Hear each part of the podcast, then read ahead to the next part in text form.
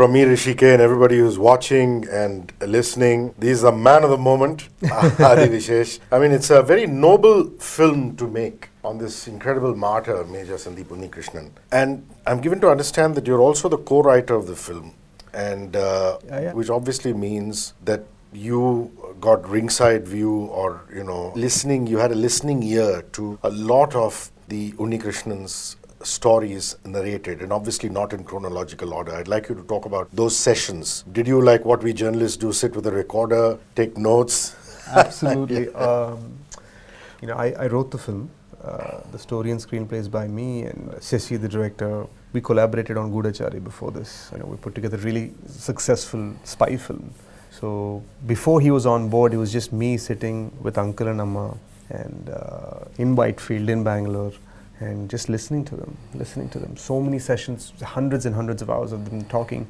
It would make me laugh, it would make me cry, it would make me angry, all sorts of things that a beautiful life encompasses. And I had the good fortune and the opportunity to witness all of that. To, if you see in the film how Prakash Raj sir and Revati ma'am are speaking, I was the audience that they were talking to. So I ended up, even when we were writing the film, I ended up replicating that and made it seem like they're talking to the audience. adi can i call you adi Uh, yeah, I, Adivi is, uh, Adivi my is- surname. is your surname yeah, Yeah. in Telugu, the surname comes first. right? First, So you can call me right. Sesh if you want. Yeah. shesh is good Yeah. shesh being an army man a Fauji is honorable enough but to be a Fauji with a sense of humor is unique Yes. And I think that's what made Major Sandeep what he was all about, apart from the courage and the valor. Because a lot of us, when we are supposedly brave, we lose our sense of humor. You know, we become morbid and then we start taking ourselves too seriously and things like that. And that was never his problem, was it? No, I mean, uh, on the contrary, uh, you know, my whole image of him originally was like, okay, he's going to be this serious tagada man. But that famous, iconic passport photo, let me tell you the backstory on that. So he goes and sits in front of the guy, some small shop in a Bangalore colony, and he says, Sir, I'm here for the passport photo. The guy says, Ready? And he goes, like that. And the guy says, Sir, sir, sir, passport photo ke liye aisa haste nahi hai. And then so he's trying to control his laughter, and that's when they take the picture. So that's how this iconic photo was put together. So that is his whole life. He's sunshine. His friends called him Sandy. Every girl in school had a crush on him. Always wanted to wear branded clothes. Was a big Schwarzenegger fan. Very cosmopolitan, but yet traditional at the same time. Spoke Malayalam, spoke Kannada, spoke Hindi, spoke English, spoke some Telugu. An extraordinary man. And I, I genuinely feel, as somebody who researched his life in depth, the 31 years that he lived are so much more beautiful than the 36 hours where he saved hundreds of people. Wow, that's a very, very beautiful thought there. And I believe that despite all the enmity and warfare, war is not kind to anybody. But here was a guy who actually enjoyed his Sufi music, and uh, He did. there are instances of him wanting a certain kind of music to be played on an FM radio network across the border. Yes, back then there was no FM, right? Oh, yeah? it was only AM. So certain parts of the border, the Indo-Pak border, the only stations you can hear, even on the Indian side, are the Pakistani radio, and they would play Bollywood songs. So what he would do is he would call them and say, "Play me this Hindi song from this movie," and they'd say, "Who is it calling?" He'll say, "I'm an Indian soldier from this side."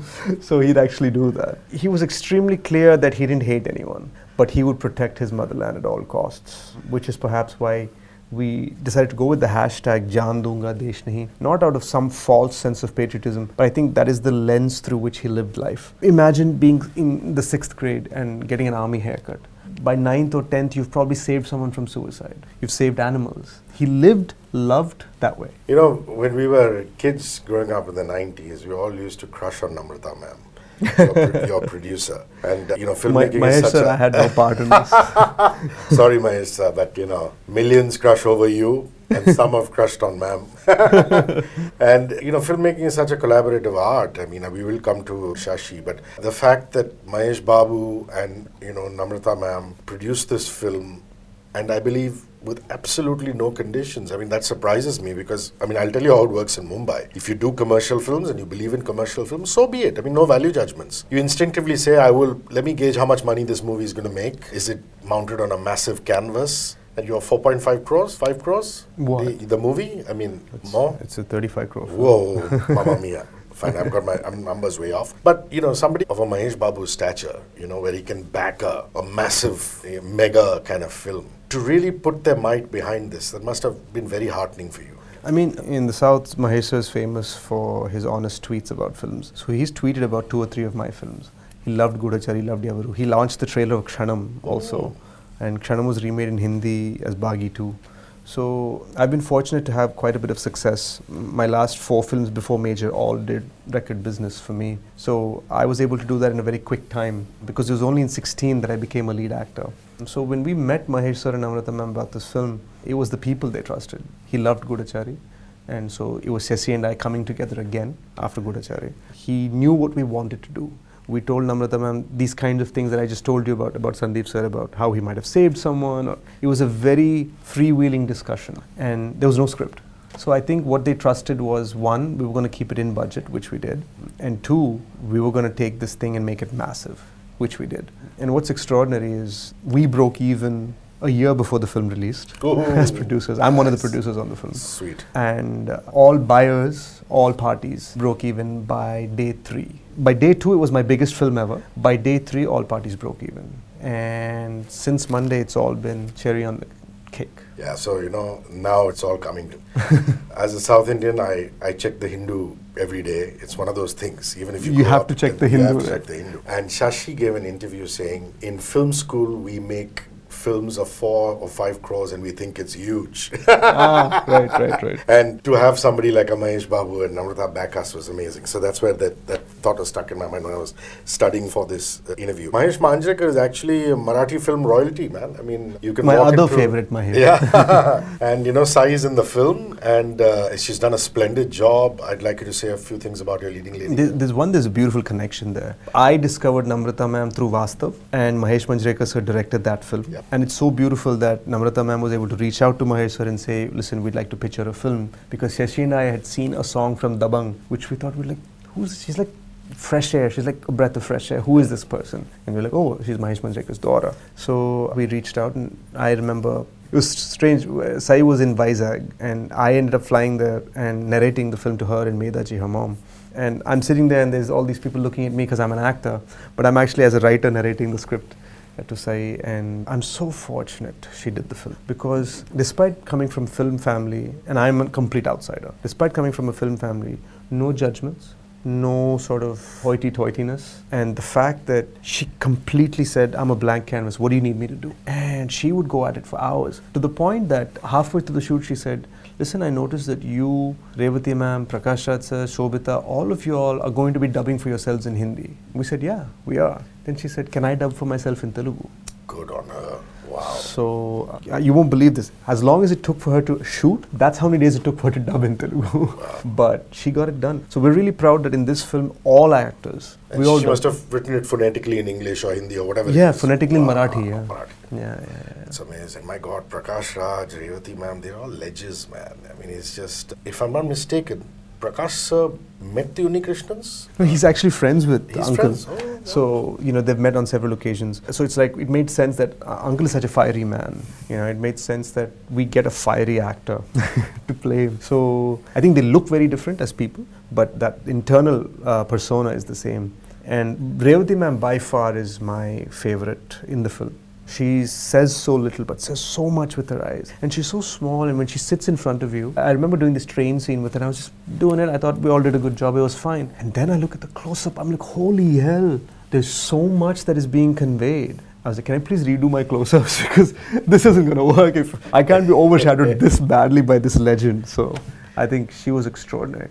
Both Mahesh sir and I feel that she's the best in the film. When the first screening happened, I don't know if you showed the Unnikrishnans the entire film or did you show them patches? I know you're always told as middle class boys it's bad manners to stare, but if I was in your shoes, Shesh, I would have been, you know, just peeking over and trying to stare. And what was the reaction? It's this weird convoluted kind of thing that happened. We were trying to get on these general entertainment shows like Kapil Sharma, Dance India Dance, and turns out all of them were shut. Kapil sir was apparently shooting for some film. Dance India Dance, the season was done, so we didn't know what to do. Like, how do we get the word out in Hindi? You know, I'm a new actor here. So we said, for the first time in Indian history, a big Indian film said, 10 days before the release on Book My Show, 10 cities, exclusive screenings. You can book your ticket on Book My Show and go. That there's risk of piracy, there's risk of bad reviews, all sorts of stuff. There's risk that some reporter is going to go in and trash the film. But we did it because we believed in the soul of what we were doing.